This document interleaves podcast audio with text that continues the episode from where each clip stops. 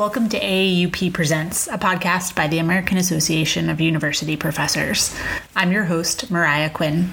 I'm joined on the podcast today by Irene Mulvey, a professor of mathematics at Fairfield University and AAUP's current president. Thanks for joining us, Irene. I'm delighted to be here, Mariah. Thank you.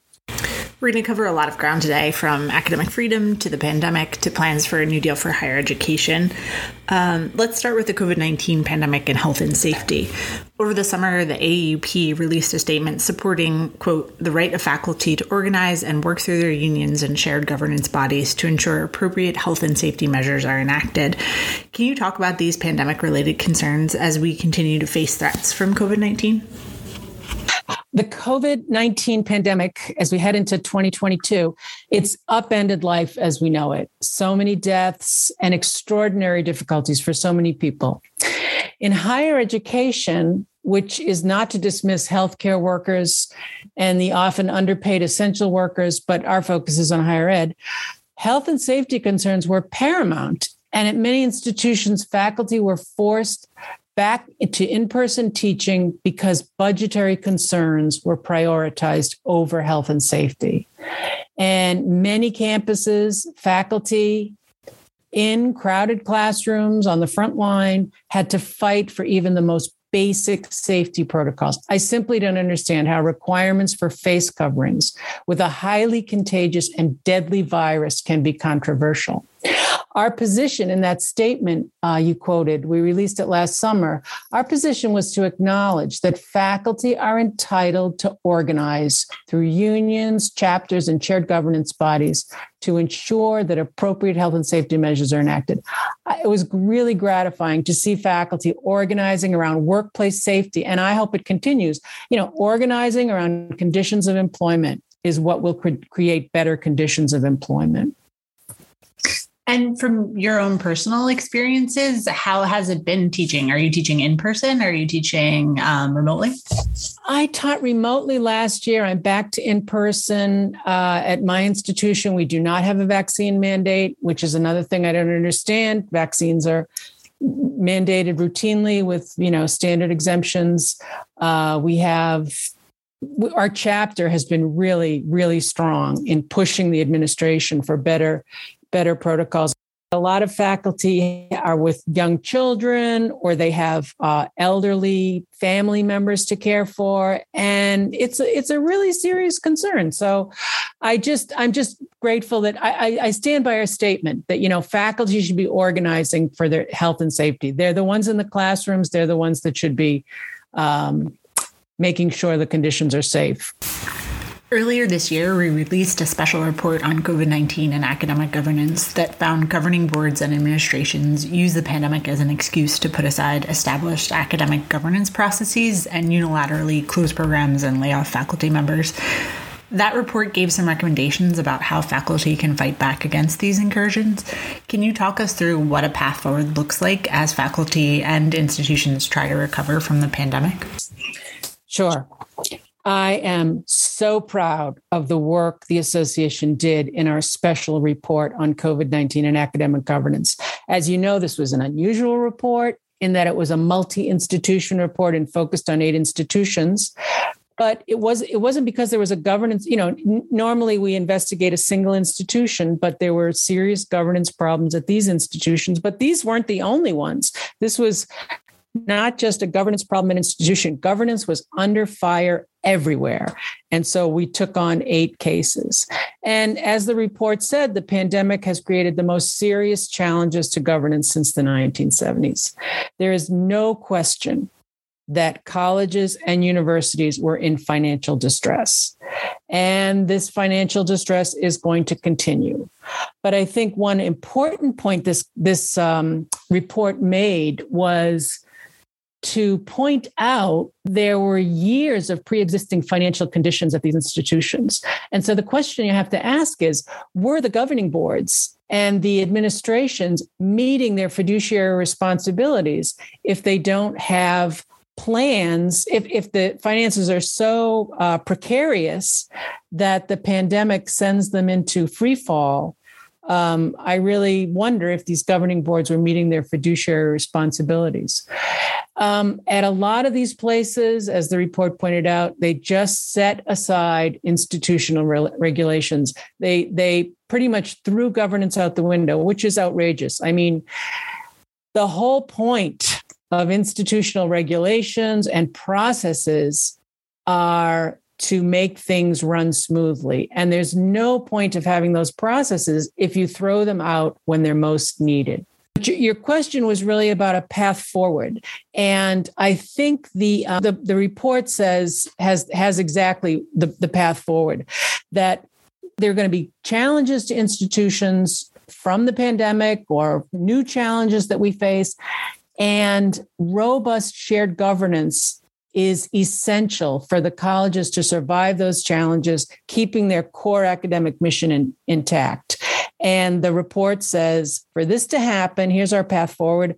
Governing boards, administrations, and faculties must make a conscious, concerted, and sustained effort to ensure that all parties are conversant with and cultivate respect for the norms of shared governance as articulated in our statement of government. So the path forward is strengthen shared governance now, demand that shared governance stay intact when there's a crisis. Let's turn to the subject of academic freedom and look at some recent work on that front. Uh, we have the University of Florida, where the AAUP recently got involved after the UF administration denied permission to three faculty members to provide expert testimony in a major voting rights case. In a statement at the time, you said the decision set a dangerous precedent by allowing partisan politics to impinge upon the right and duty of faculty to share expertise for the public good. Under pressure from the AAUP and many others, the UF president called for the reversal of that decision and appointed a task force to investigate the university's conflict of interest policy. Can you talk a little bit about how these types of politically motivated attacks affect academic freedom and what role the AAUP serves in fighting back? Sure. I mean, what happened at the University of Florida was truly egregious. I mean, higher education serves the common good, and I can't think of any any better way to serve the common good than by encouraging academic experts to bring their expertise to the public when called upon. Uh, so, from all appearances, this was political intrusion into what should be the autonomous functioning of a public university. Um, in terms of, uh, you know, your, the broader picture and your question is there will always be attempts to interfere with scholarship and teaching when someone who wants to interfere and has the power to interfere sees an opening any outside interference or pressure into teaching or scholarship undermines academic work and is completely inappropriate in a free society. You know, as I said, powerful people will, will intervene if they see an opening. That's what led to our founding 106 years ago. And these last 106 years have shown that our vigilance is essential and must be ongoing. This what happened at the University of Florida is, you know, simply the latest example uh, that illustrates the need for the AAUP. The AAUP is investigating the University of Georgia system after the Board of Regents voted to adopt a post tenure review policy that makes it possible to fire tenured faculty members without a dismissal hearing. Um, with this case and more broadly, can you just talk about why protecting tenure is so important? Sure. So, what happened in the University of Georgia system? It's the entire public system, public university system in Georgia, 25 or 26 uh, institutions. It was very diabolical. The Board of Regents voted to de-link academic due process from their post tenure review policy. So they have robust academic due process that comports with our standards, which is great. But by delinking it from this post tenure review policy, they have essentially thrown tenure away and it's it's gone. It's because now a faculty member, you know, could under this post tenure review policy could be dismissed without the requisite academic due process we require, which is a hearing before a faculty body, uh, where the administration has to make the case for dismissal by delinking academic due process, they have taken away academic due process from faculty who are going to need it. And as a result, these faculty could be dismissed for reasons that have nothing to do with their professional fitness. They could be dismissed because they're a thorn in the administration's side. They could be dismissed because a board member doesn't like their research. Um, you know, so it's it's a it's a really serious attack. Not on it's not tenure. It's not academic due process. It's academic freedom that we've lost here, and academic freedom is what's essential for higher education to serve the common good. I mean, that's what we lose sight of. The, the, the essential thing is academic freedom. Academic due process is there to protect it, and and uh, tenure is there to protect academic freedom.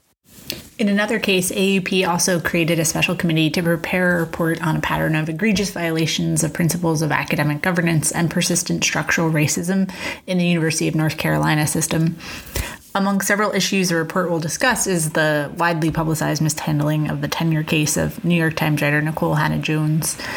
In a statement about restricting teaching and race, the AAUP said when politicians mandate academic co- content that faculty can or cannot teach, or the scholarly areas they can or cannot research or study, they prevent colleges and universities from fulfilling their missions.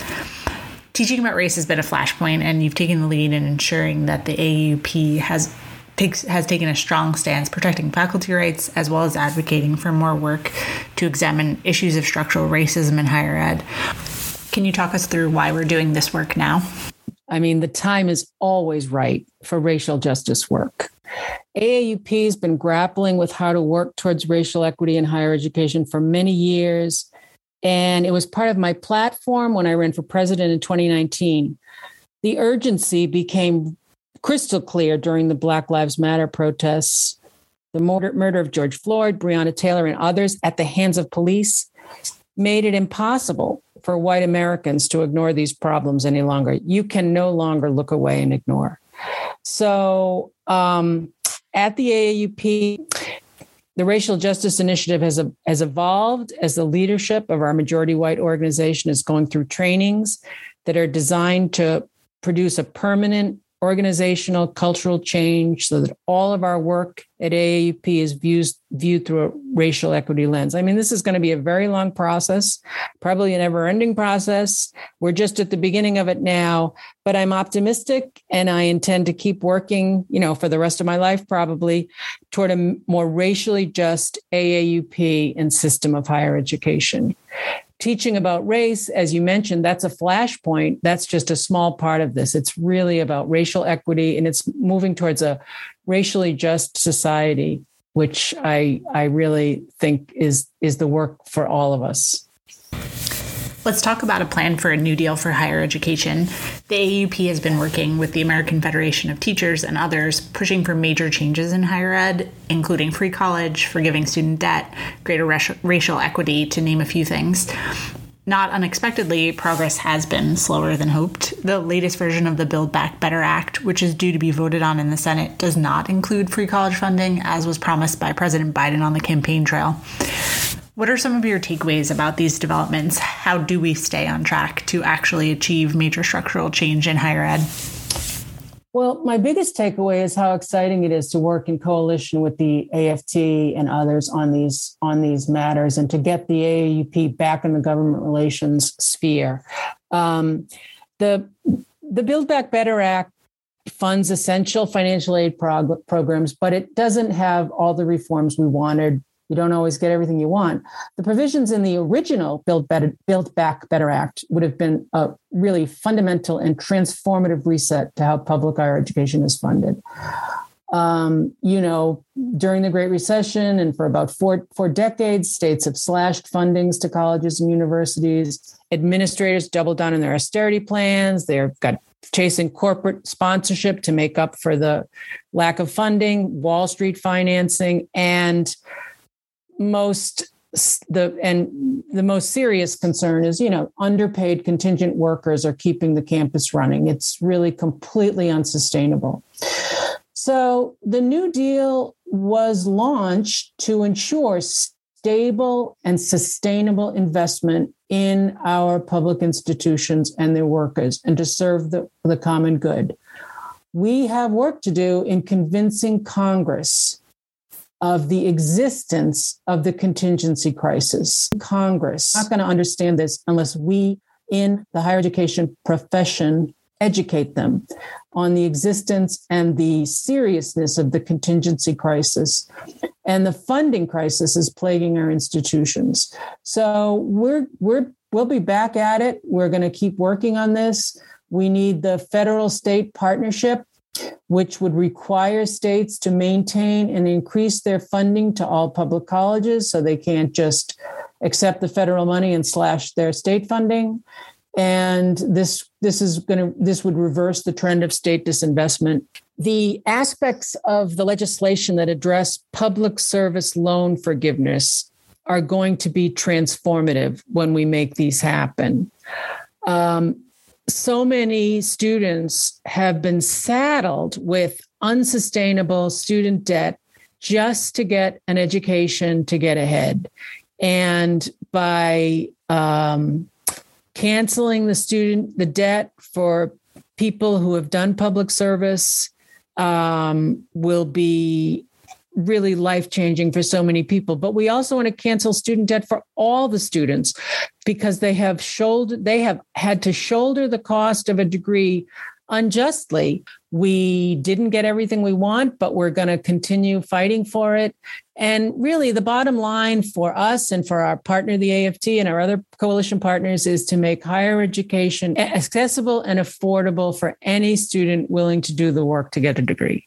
Thank you very much for taking the time for the interview today. Um, and to end on a personal note, what does it mean to you as a longtime faculty member and faculty activist to be president of the AAUP in these pretty intense times? It's a, an honor, a privilege, a challenge. Uh, all my career, whenever I've worked with uh, fellow AAUP members, that's quite frankly been part the most rewarding parts of my career. I love the teaching. I love teaching, but somehow or other working with like-minded colleagues on AAUP matters, whether it's at the chapter level, at the state conference level, at the national level, as an elected leader. It's been the most part of the, it's been some of the most rewarding work of my career because I have seen us make a difference. And we are the people protecting this profession.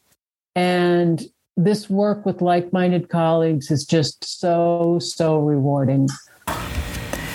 Thanks to Irene for joining us today. You can find links to some of the topics we discussed in the show notes, and as ever, lots more information on our website, aaup.org. Please check out our other podcasts in this series, AAUP Presents. They're all up on our website and wherever you get your podcasts. I'm your host, Mariah Quinn. Thanks for listening.